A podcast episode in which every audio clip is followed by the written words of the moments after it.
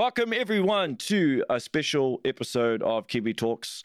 My guests today are a group of passionate guys who have been working on a special project to compose and edit music for the Saiyan and Namek sagas of Dragon Ball Z in the style of the iconic Faulconer Productions soundtrack. Uh, so I'd like to introduce, and I got to get this right, Joseph Holaska, Nick Verschoor, Marcelo Zaniga, and Yeah. Rakeem Delwin. And you guys are known as the Dragon Ball Z Faulconer remix team. Is that is that the official title? Uh, that's our moniker. Yeah. Cool. So uh, the the first thing I'd like to like to ask is how this all came about, how this project uh, came into fruition. Who wants to answer first? I suppose I will. Um, well, it's it's kind of like a, a project that um, that's been on and off for me that I sort of started and killed and put on a backseat until I met Rakeem, And Rakeem uh, he had a, already had a bit of a resume. He showed me he he had several tracks that he painstakingly recreated, and uh, he had an original Alesis. He had a full understanding, grasp of the score. I saw what somebody made. I'm like, wait a minute, this guy gets it. And so I'm like, hey, would you ever be interested in composing for the show? Uh, I have this edit I've been trying to make for years, but I've never been able to get a composer to work with me. Um, there have been some failed attempts, but uh, it, it hasn't been until this year till we we really got it off the ground, and then we've really been sort of been building a team of composers. Mm. And when you say this year, you do mean 2021, not 2022 now, right? Uh, at the time of this recording, yeah, yeah. It, it, this has all been going on throughout the majority of 2021. Right, right. Okay. And so is that from the the beginning of 2021 that this kind of Uh, came came um, wanna to fruition? I want to say it started around May. Okay. Um, Around May, yeah. remembers it. Right. we Rick, sorry uh No, no, no. Rakeem and I teamed up and we started with episode 37 actually which I guess you could say is like the last episode of the Saiyan saga or the first episode of the Namek saga but point is it's it's right in the middle and we actually I said I'm like this episode is like 90% scored would you be able to write in a few cues here and there put in a couple funny notes here uh, transition there like do you think you'd be able to do that and he's like yeah and he put together it masterfully, uh, put the final glue that was missing, and they said, "Hey, why don't we? Would you be willing to do this for 60 more episodes?" That's kind of, that's kind of how it, it sort of got started because we had such a blast doing that episode. So how do you decide when to use new music and when to use the Faulconer music for the edit? Um, well, uh, the first 35 some episodes all have like rough cuts that I've played and toyed around with.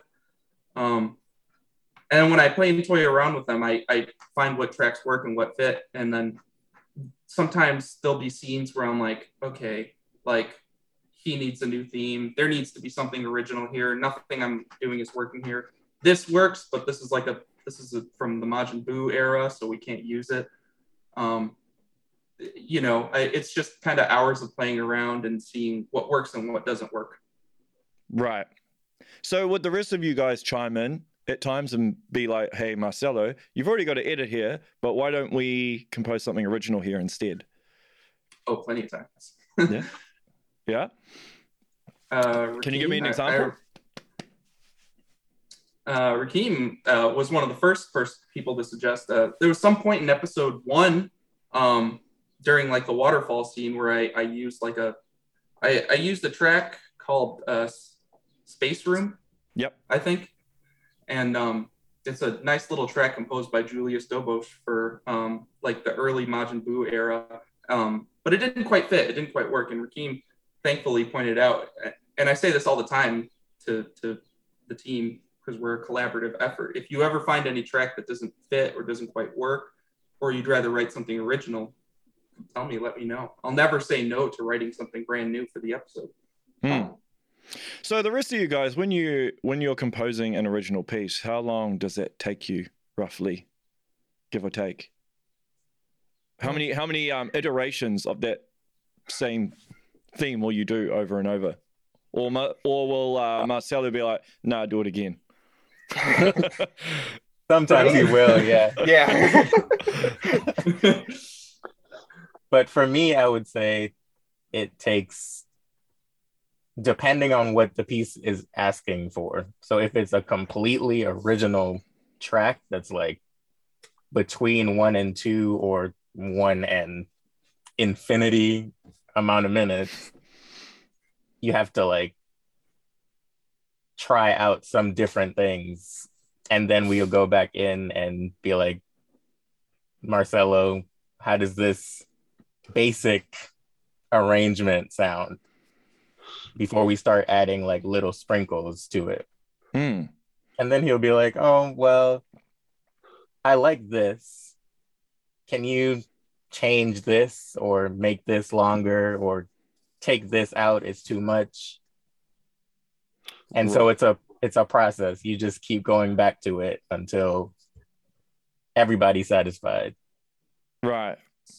Some tracks can definitely take longer than others. Uh, there's some tracks that just work like that, and then some tracks we could spend weeks trying to get right. Can you give me an example? Um, well, I don't want to speak for Rakeem but I know uh, he's had to write five different tracks for Raditz um, over this process, and I know he he the hardest was the first one when he really had to to kind of create a musical identity for Raditz, um, and he found a lot of really great sounds, and we love the result he came up with, but you know he really had to invent reinvent Raditz there, so that took him probably a little while. Um, and then there's there's a faster action track for Raditz that I thought it would have would have taken him longer. It took him like two days to write that, that one, and I was like, "What? You're already done?" So it it, it, it depends. It's different for other people. Hmm. So, The Rakeem, longest- sorry, I'm what were sorry. you going to say, Joe? the longest thing that I think we've all found is we have so many sounds from the show that picking the sound takes the longest, figuring out which ones you want to use, which ones work together best. Um, so I did a track in episode three that is when Goku and Piccolo arrive on the battlefield to fight Raditz. That one I knew exactly what sounds I was going to use going in because of the lead up to it. I wrote that in maybe three hours total. Other sub tracks that are shorter than that one, that one's about 45 seconds. Other tracks have taken me week and a half because you spend a lot of time playing with different sounds, different arrangements, different combinations of sounds until you figure out, okay, these work together, these work together. And then, you know, it, it, it, it's such a process to nail down which of these sounds, because there's so many cool sounds that we've identified. And then being able to identify, okay, which ones can you use that still have that early DBZ feel that you're not getting into the Buu era with some of these, or you're using them in a way that's unique. That's like the coolest way of composing some of these tracks is just letting the sounds make the music, letting the sounds direct the music, and then it, you get a much more organic, much more natural result. Ah, that's interesting. Interesting stuff. So, can you give me a, a bit of a breakdown in in terms of the the main Raditz theme, how how your approach was to that, Rakeem? Um, yeah, sure. So that track actually didn't happen first. The first one was the the slow one, the slow alien-like one that's in near the beginning of episode one. Yeah. It's like he's still in the space pod and he's flying through space. That whole thing, it's real short, but that one came first, and the original idea for that one was kind of like the basis for the main Raditz theme, the doom doom doom doom doom doom doom doom doom. I had that Oh. in the slow theme at first. And Yeah. so Marcelo was like, I, can we change this whole thing? Not in a I, I bad I felt way. bad about like, it. He, he liked the the theme part of it, but he didn't want it for that track. And so I was like, okay, I'm I'm still gonna use this as Raditz riff, I guess. And walking Hey. all over the keyboard. but yeah, so I use that. I changed the original slow theme to something else, and then that's basically the basis for all the other Raditz themes.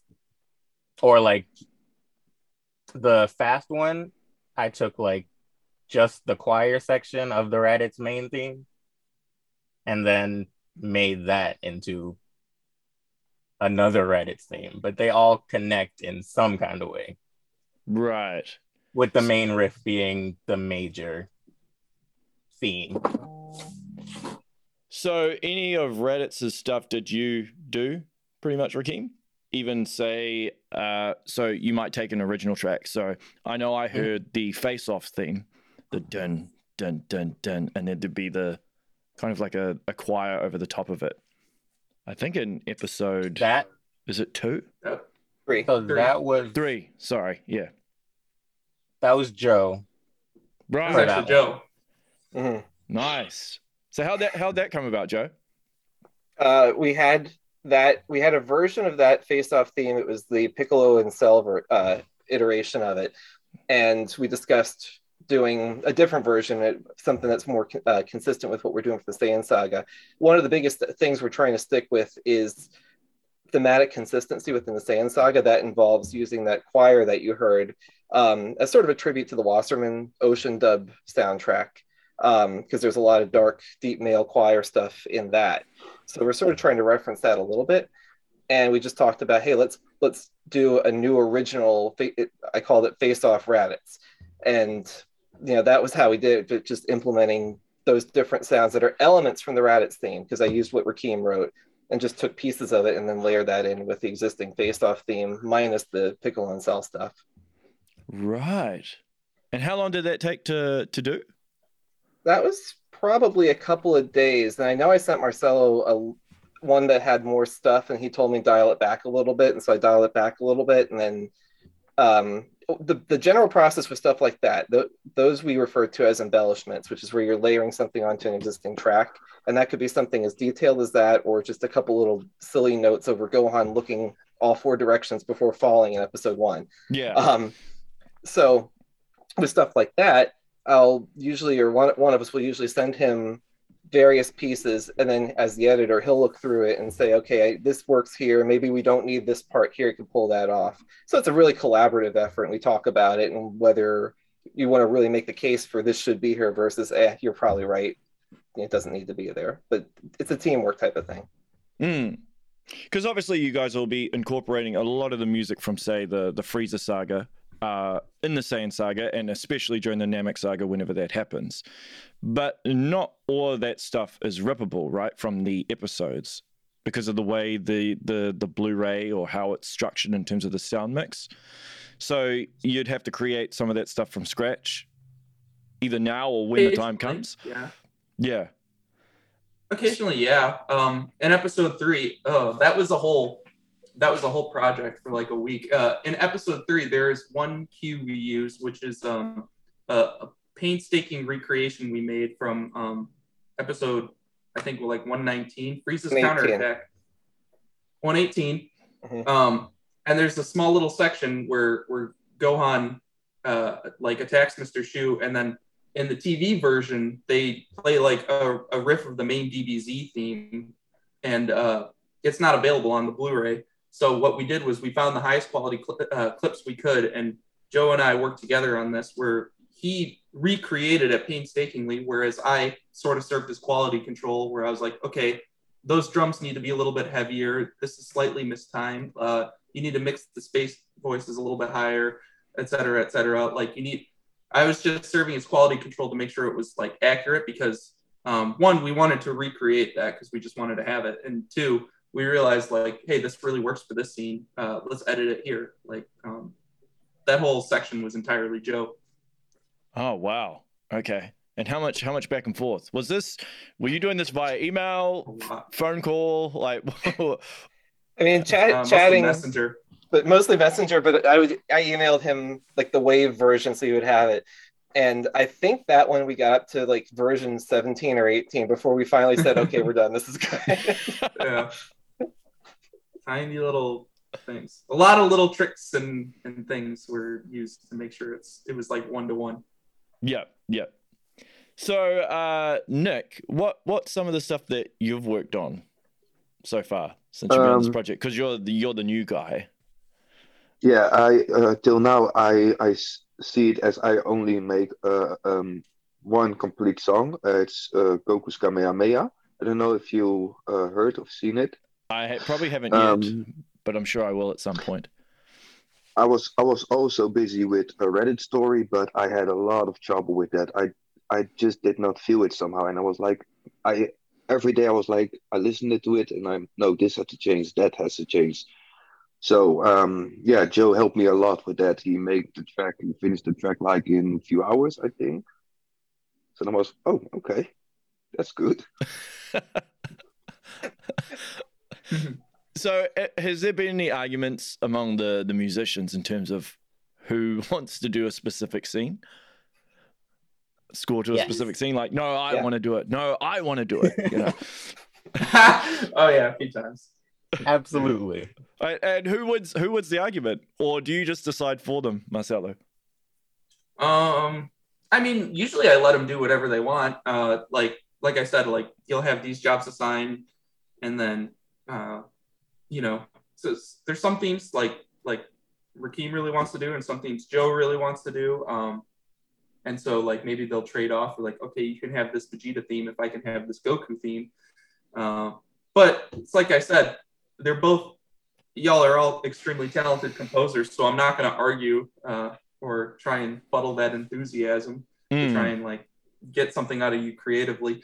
I would say if you both, if two composers wanted to do one scene, um, but one of them really had like a feel for the scene or has a really good idea of what they want to do, like they have a clear vision for it, I'd say like, all right, you give it a shot then.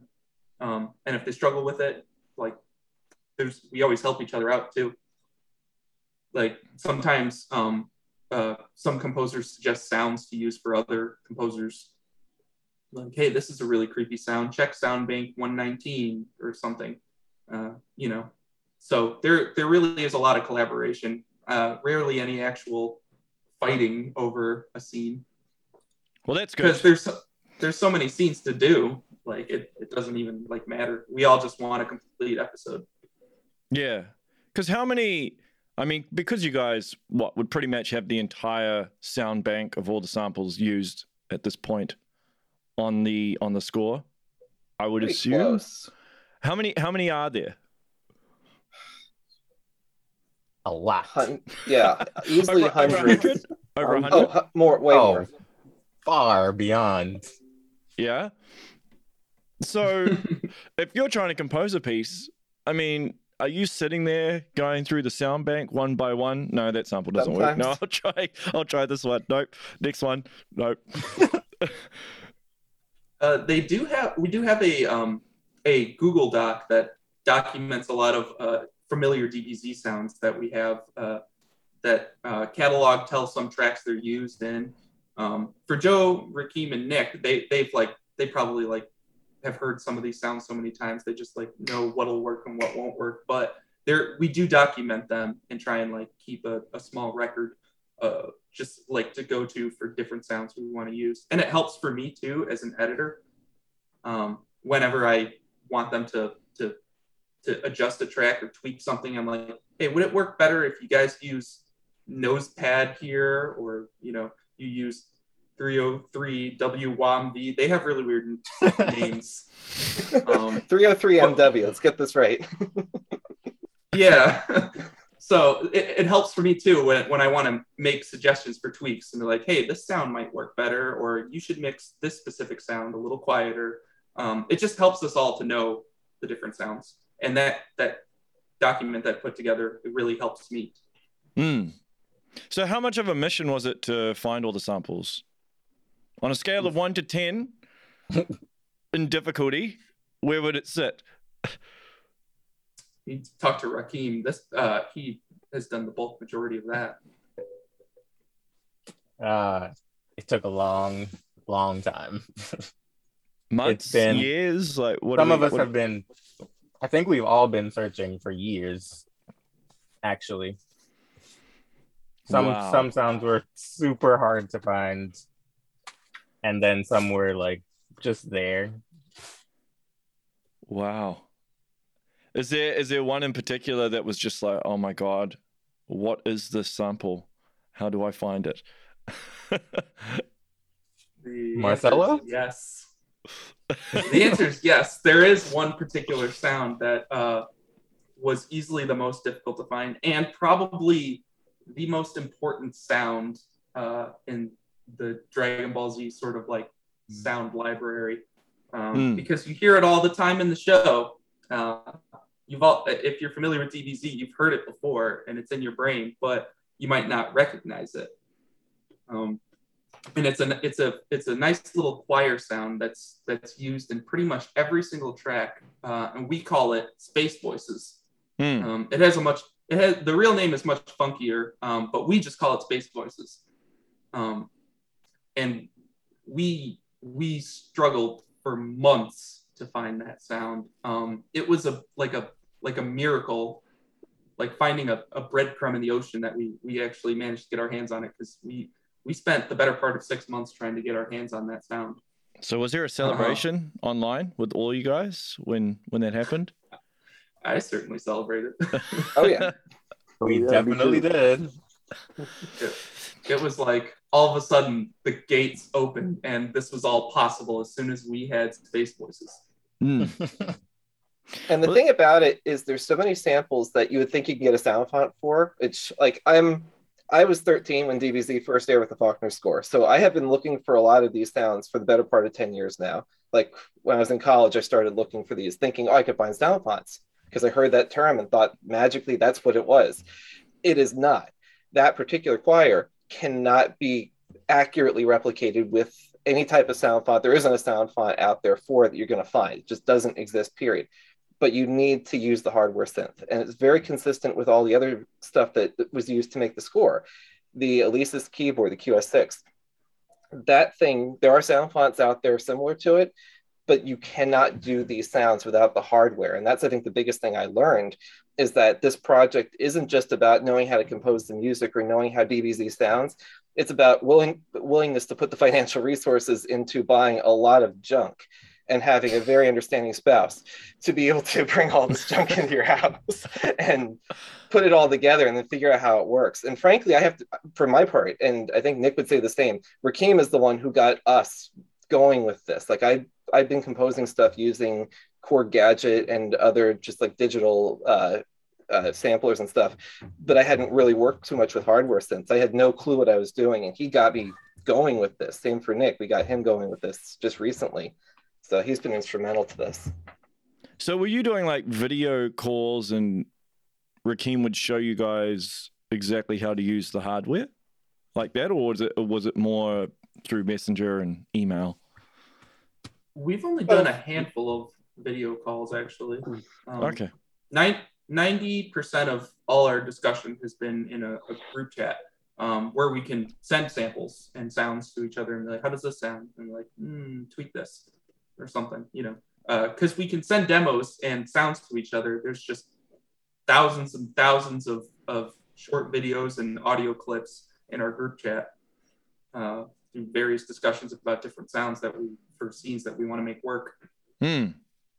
Well, this might be a Yeah, good. um, Seg- Sorry, what were you going to say, Nick? Rakeem and Joe also helped me set up uh, um, the QS6 with the interface and all because I had a lot of trouble making it work. It did not work in my DAW.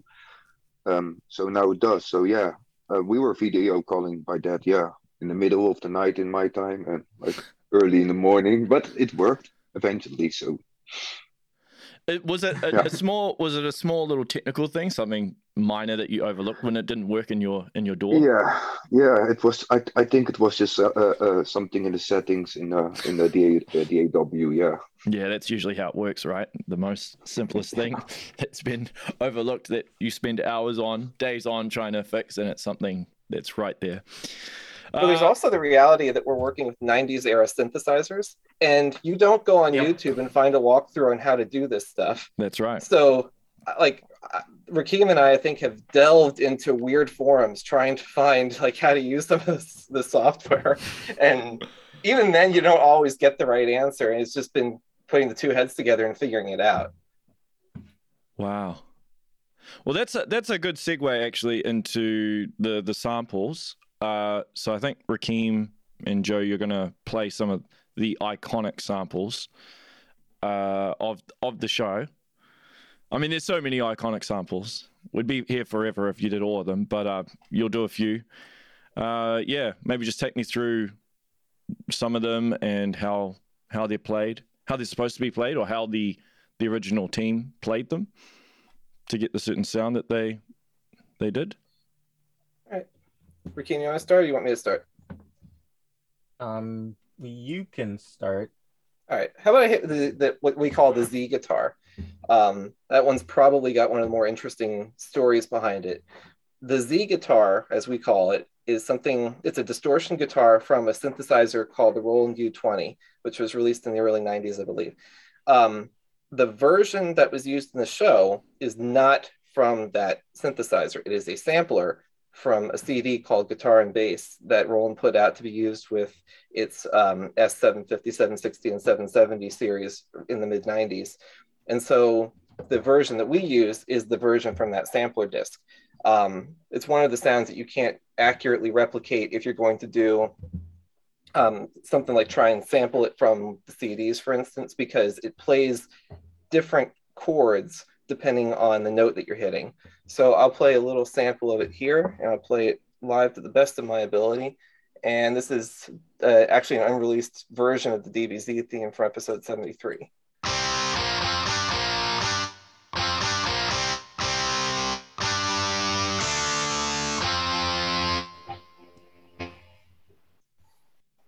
So if you listen carefully, you can kind of hear how it changes. It, it, it's not just going up the scale of the chord because it's a, it's a power chord. And so it, it is a chord every time you hit the key. Ah, that's interesting. Right. So, how long did that actually take you to work out?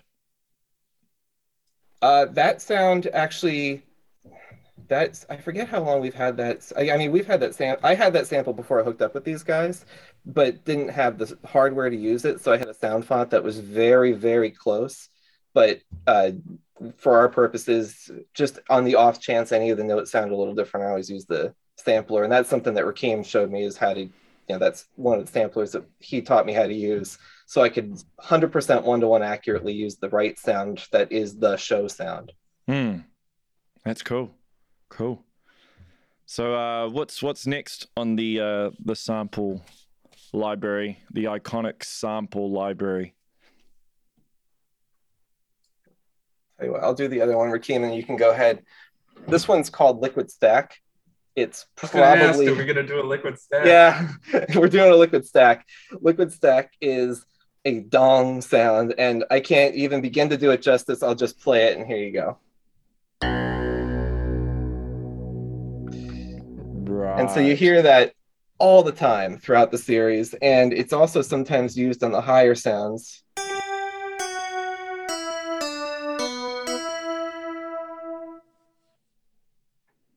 And uh, it's used all throughout up and down the scale and they use it mostly for transitions or for like an impact and a lot of things one thing you don't notice unless you really study the series is that that sound the low one is often paired with a kick drum and so you get not just that dong but you get a forceful little kick drum under it that really emphasizes whatever the moment is that they're trying to emphasize Ah, because it's usually, from what I remember, that note is usually just one note, almost like a drone note.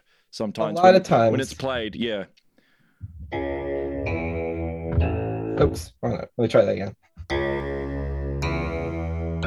that's one of the frieza motifs Mm, mm. and that's paired with something called um oh gosh what's the name of that one Rakeem? help me out here blade runner it's played with paired with blade runner which is the main frieza synth sound from the alesis qs6 Oh my And gosh. speaking of, I have that here. awesome as Perfect transition. them. Mhm. if you can hear this.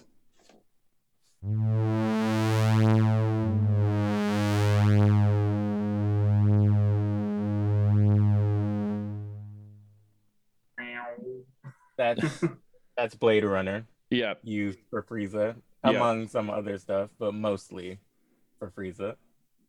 That's so cool. hmm So I, I, It's- I suppose you'll be very uh, much looking forward to doing the Namek saga, so you can go wild with that. Well, Boy, since the they. beginning, that's what I think we've all been excited for Mhm. Yeah. since the start. Here's one from the Namek saga that you might recognize. Sorry. Oh yeah. It's that running water sound. Mm-hmm. Used in a lot of Namek stuff. It's called Dreamscape. So is that so? When you just hold the note, is that what plays? It's just that one Mhm. note. Yeah. Yeah, you can switch it up.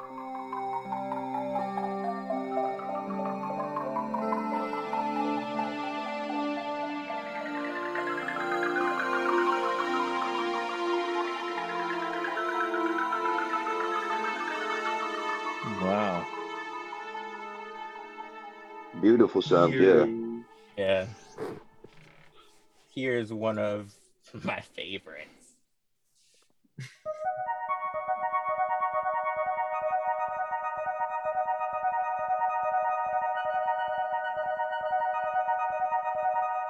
called High and it's all the way up here Yeah. for me. I use it in like everything. I sneak it in there. It's a great sound. Is that is It that is. So? Were you actually playing that, or was that another one Yeah. that's just one note? It's just Oh no, you. It it sounds like. you can just.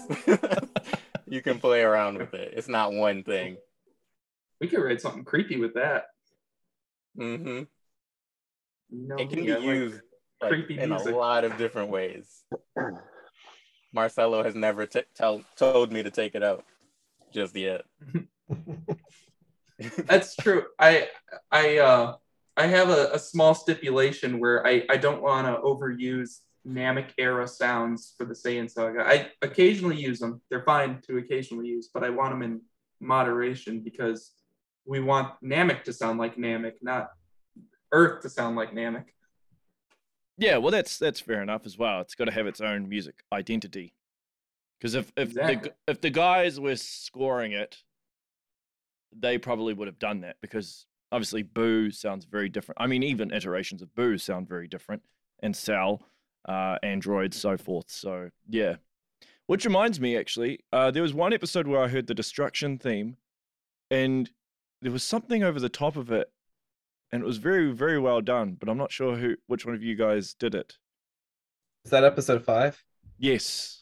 Yeah, was. that's when when Raditz or when Piccolo kills Goku and Raditz. That was me. Yeah.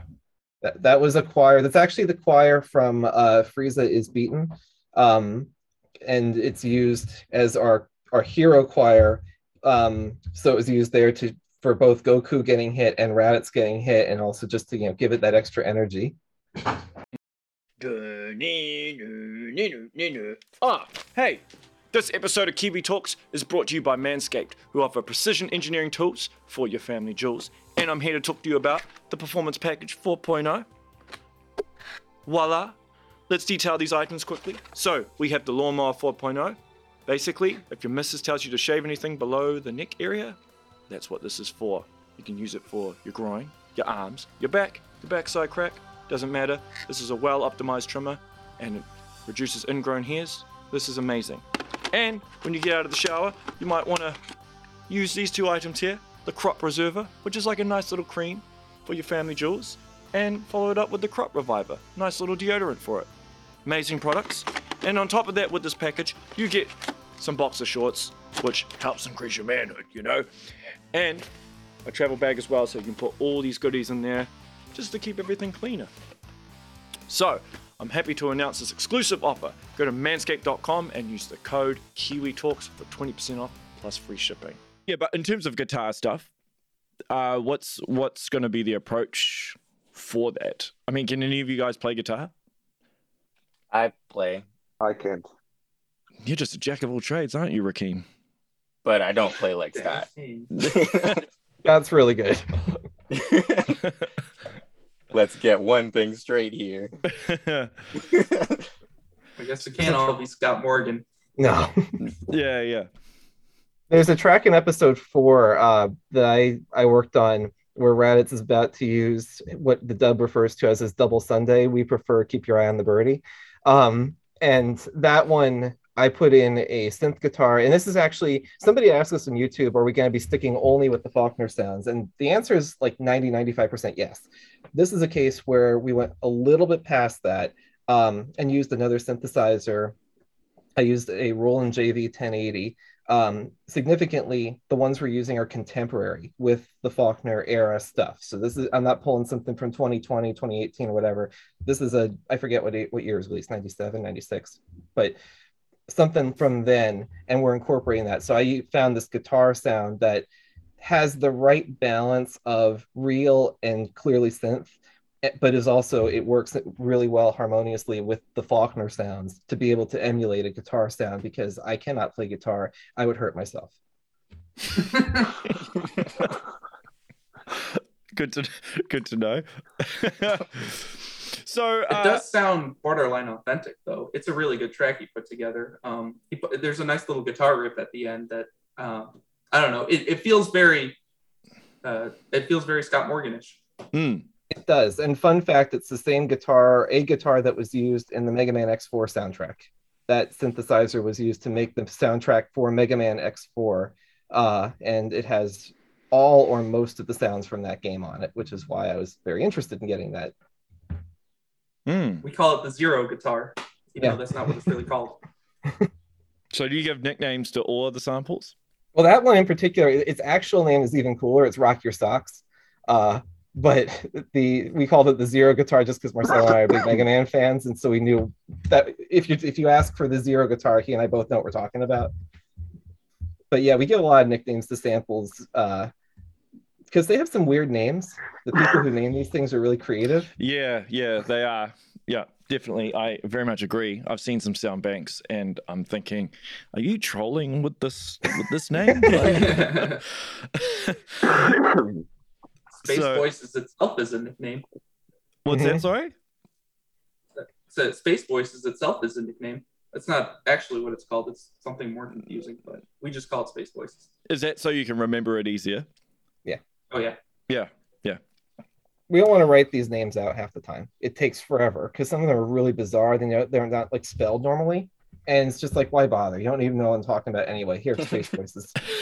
I actually, I actually have no idea what is the Raditz's guitar uh, actually called. I'd read it to you. Uh, it's Halo Control. something. Halo Control. Halo Control.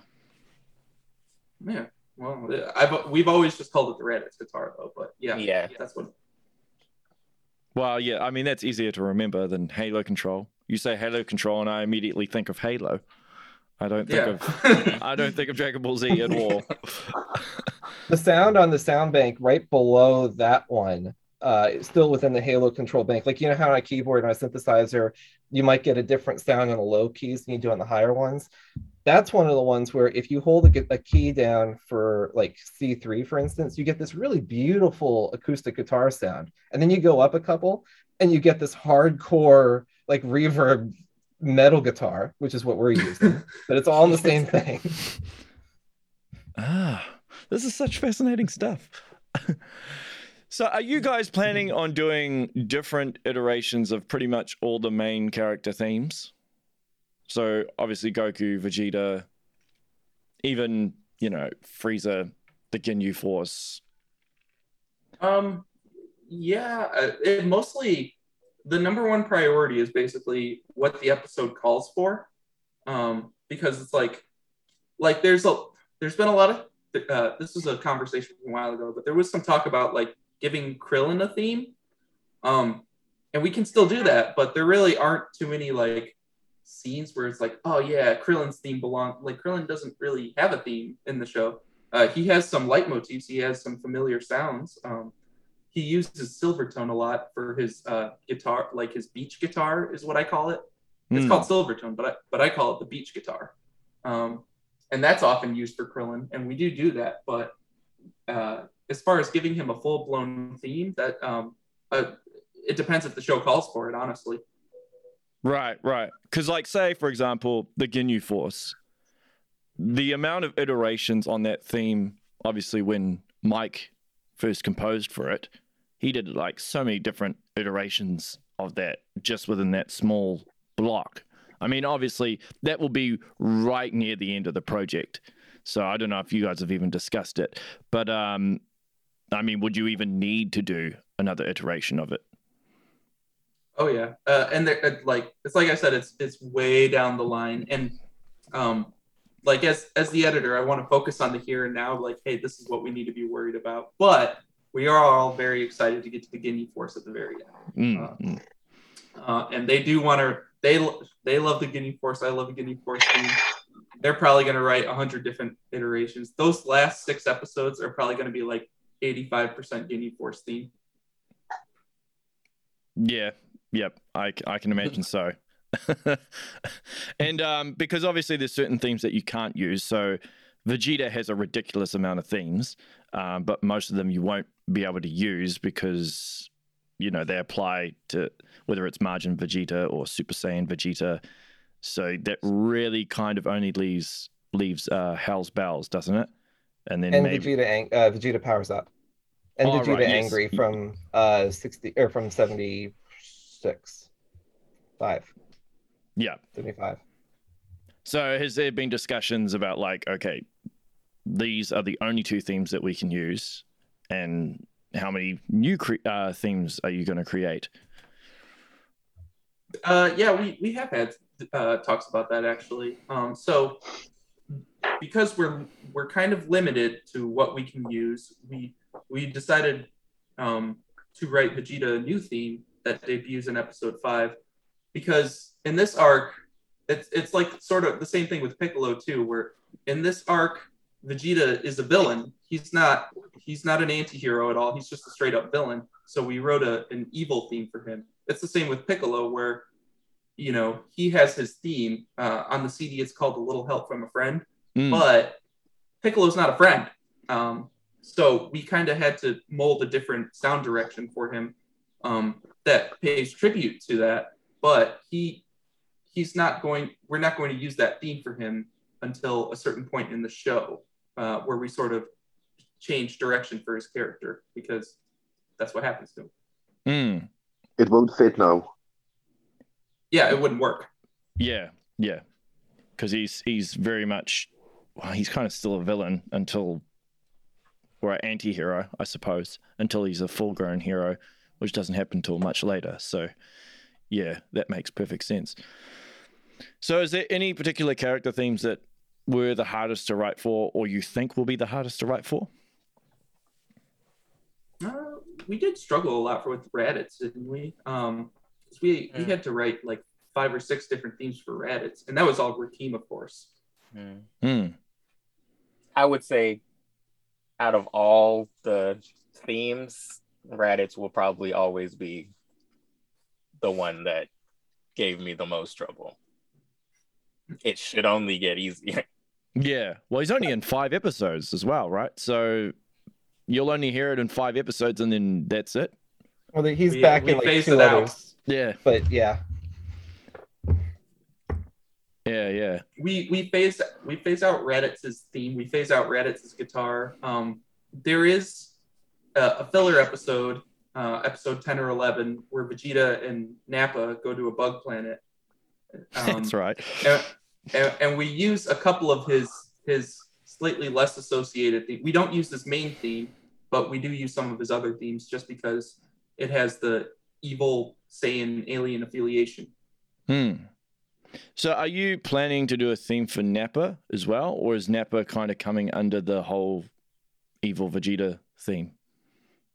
Uh, th- we've had talk for Nappa, uh, especially Joe. Joe's excited to get to Nappa. Nappa actually has, uh, at one very specific moment in episode 104, there's a flashback scene, and Vegeta, Nappa, and Raditz are talking to Frieza, and Frieza's like criticizing him for not being fast enough blowing up a planet or something.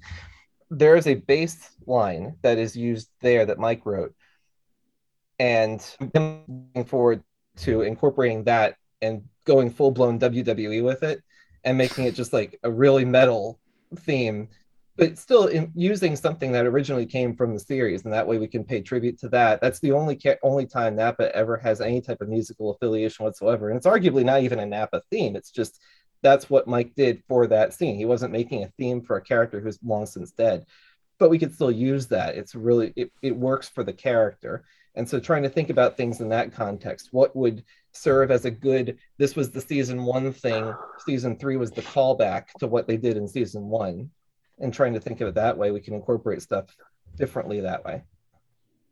Right. So, did you go out of your own way to find that, or did Marcelo tell you to look for inspiration, or how did how No. did that even how did you even reach that point?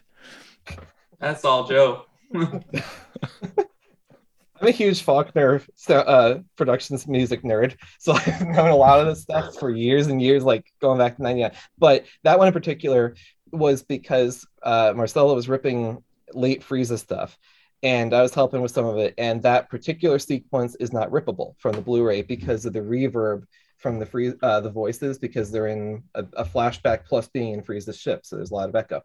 And so that was another track that I deconstructed and then reconstructed one to one using the original sounds very carefully 15 plus iterations later we got it um, but that's also how i noticed what that was because nobody pays attention to that stuff and that level of granularity until you're doing this type of thing and then you suddenly notice it and it's like oh hey that's really cool Ah, right. And there must be certain episodes where you're editing Marcelo and say King Kai shows up and the same theme will probably play there to- as it did in the Frieza saga, like all the time. Like whenever King Kai was in the Frieza saga, it would always be that same theme that played every single time almost. So will that be the same case? I mean, are you editing and then you're like, oh, yep, King Kai here. Oh, another King Kai scene. I'll just chuck King Kai here again. So there's actually been I've I've thought a lot. There's a lot of thought that went into how I'm gonna handle the King Kai episodes. Um, there's only uh, really three of them, um, more like two and a half, but they're like whole episodes that take place on King Kai's planet. So I kept thinking to myself, I'm like, well, I'm not gonna play King Kai's theme for 20 minutes. Uh, uh, so uh, plus I I know that's when Goku gets to King Kai, that's kind of the point in this in this where the story picks up again because he just had 15 episodes of filler. So I already know my like like Joe and Rakeem and Nick are gonna be antsy to get their hands on those episodes. Like they're gonna be tired of scoring filler. This is an actually important episode. So what I'm careful to do is I'm I, I use King Kai's theme sparingly and carefully in the right moments. Um, and I try and use it with comedic timing to some effect. Um, so I, I just carefully sprinkle it here and there and then like try and cleverly throw in a new theme without it feeling unnatural. So no, the episode's not going to be 20 straight minutes of King Kai's theme. Uh, I, I, I'm going to be very careful and put a lot of thought into how I use it um, for the scene. But there must be times from an editing standpoint where you'll see an episode and a specific scene and you'll know exactly what music to use straight away. Like a flashback flashback sequence, pretty much flashback music, right? So you'll be like, "Yep, that goes there." Oh yeah, uh, Yeah. definitely. And there's and there's even like some moments where I'll be like, okay, I know this has to go here. Uh, this has got to go here. Like just in my brain, I know this is what's gonna work. Hmm. Uh, I don't know. So has this given you an appreciation of what the original composers had to do in terms of composing? Because they had Absolutely. ridiculously strict Yes. deadlines when they were doing it, right? Oh, Mhm. absolutely. Yeah. And I, I assume you guys are all working full time jobs while doing this on the side. Um, so it would be pretty pretty hardcore in terms of the, the workload for you guys, I'm sure. yeah. Especially to these guys. Yeah. No burnout yet, I hope. Not yet. Not yet. Not yet. no, we, I, I keep suggesting we take it like maybe a short break after the first five, uh, and then we should definitely take like a small hiatus after episode 20 before we get to the actual Saiyan battle. Like I said, we, we should take small short breaks, um, but it, it is good not to have creative burnout. We're all very excited to get to the good stuff, but Mm. we also want to take our time. Yeah, fair enough. Yeah, you don't want to rush anything, so that makes sense. Yeah. So do you guys all help like say in terms of like the musicians, if one person is feeling burned out or they've got a lot, a lot of stuff on, does someone else pick up the slack? Yeah, well, like Nick just sort of referenced this. He was working on a, a flashback track from episode two with Raditz telling about like how the Saiyans go to other planets and uh, conquer them and sell them in the market.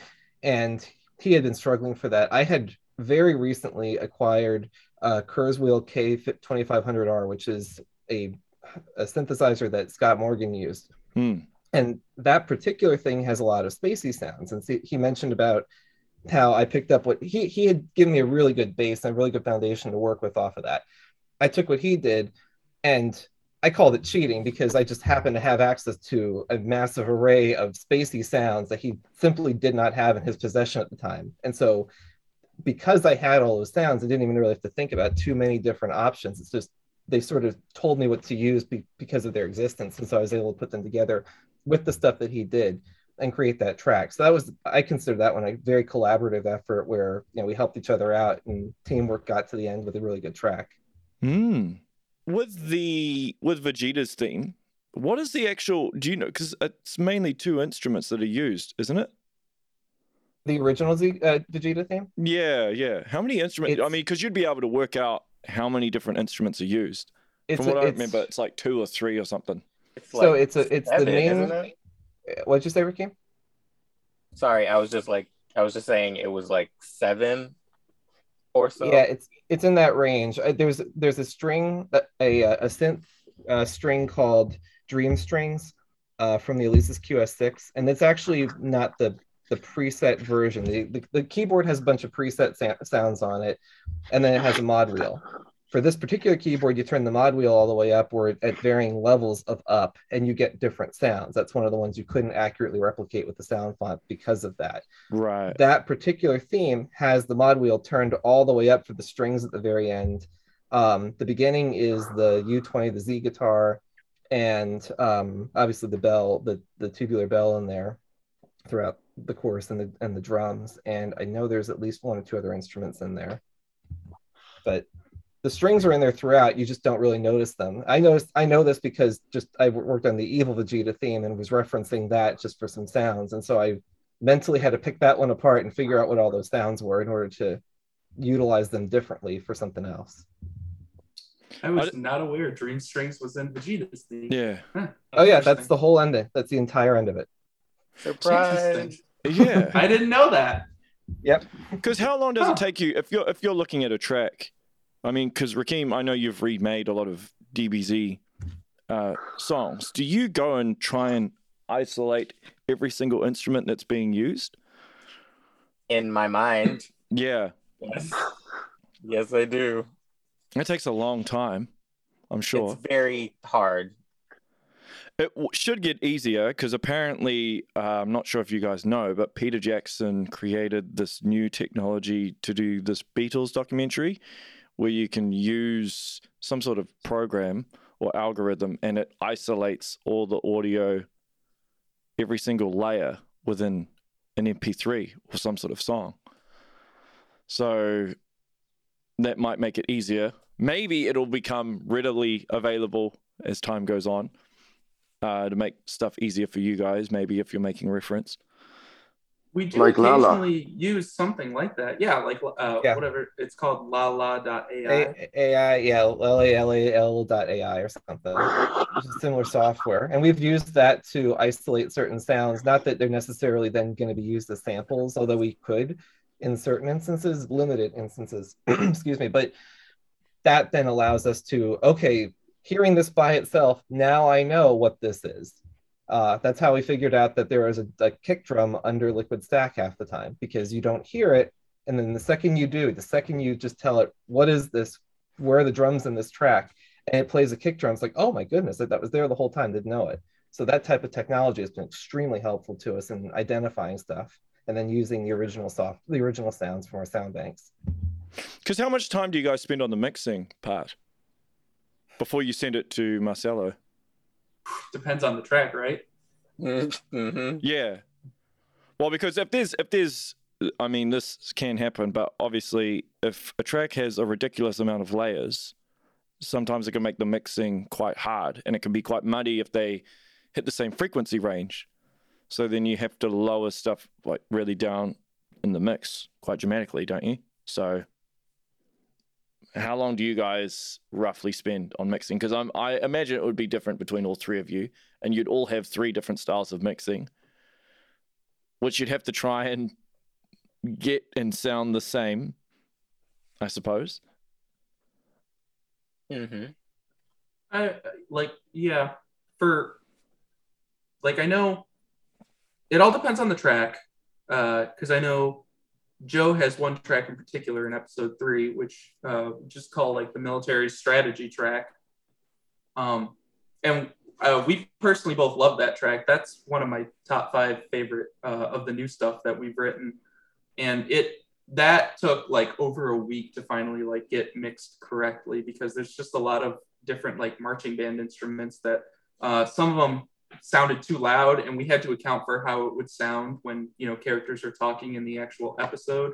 Hmm. um, a lot of a lot of trouble finding the right horns just to, to get it in and then when the horns were in they're like ooh can you lower them? You know uh, and a lot of there was so much mixing to do. Uh, there's like one part where like a liquid stack was too loud and i'm like okay we need to barely hear that liquid stack. You know a lot of a lot of different that was like that was joe's spent like a week on that at least. Uh, That was a huge nuisance. And to, to mix that correctly, what I ended up doing was actually finding concert footage. It was a Chrono Trigger Chrono Cross concert. And I looked very carefully at where people were sitting, what instruments were where, and basically just used that as a guide and put directed, uh, pushed my instruments, you know, the, the panning following that as the, as the template and as soon as I did that, it worked really well. It just had a couple little things to adjust after that. But for that type of track with that more military cadence to it, it turned out that just going with concert hall worked really well. Wow, simple as that. Wow. Yeah. That's awesome. Well, hey, uh, I'm going to wrap up there. This has been amazing, guys. Thank you so much for taking time out. Um, I imagine this would have been a mission. I mean, it's probably a mission for you guys just to all talk at one time anyway. So to arrange this is pretty difficult. So thanks for all taking the time out. So when is this being released? What's the main way of people being able to listen to the to the music? What's the best way of doing that? Where can they stay up to date with everything? Uh, well, we have a YouTube channel. That's where we're going to be uploading everything. Uh, we're going to upload just the music mixes onto YouTube. Um, there, we're not going to obviously upload full episodes, No. but um, we'll we'll make sure everything is available that people uh, would want to see from the edit. We have a, a we try and post regular updates on a Facebook page. Um, Well, hey, I, I think I can speak for all uh, fans of the Faulconer score that we really appreciate what you're doing and understand it. I mean, as an audio engineer myself and a musician, I understand the momentous task that it is. So it's much appreciated. Um, and I hope that it, it does a lot in terms of work possibilities, maybe, because it's a good thing to have on the resume, I'm sure. And uh, yeah, who, I, I suppose what what will happen afterwards once it's all done? Moving on to another Another anime? Who knows? I don't know. Whatever you guys Fix decide. GT. GT. Do GT with the Faulconer score. Is, is that the plan? no, Or super, or super with a Faulconer score. That's a lifetime task right there. Yeah, yeah, yeah. You need a lifetime I'll- for that. I'll, I'll let someone else on the internet do that. Yeah. yeah, I think you need a much bigger team. a second editor as well. Yeah. right. yeah. Cool. All right. Well, uh, that's the show, everyone. Make sure you share, like, and subscribe, and uh, take care.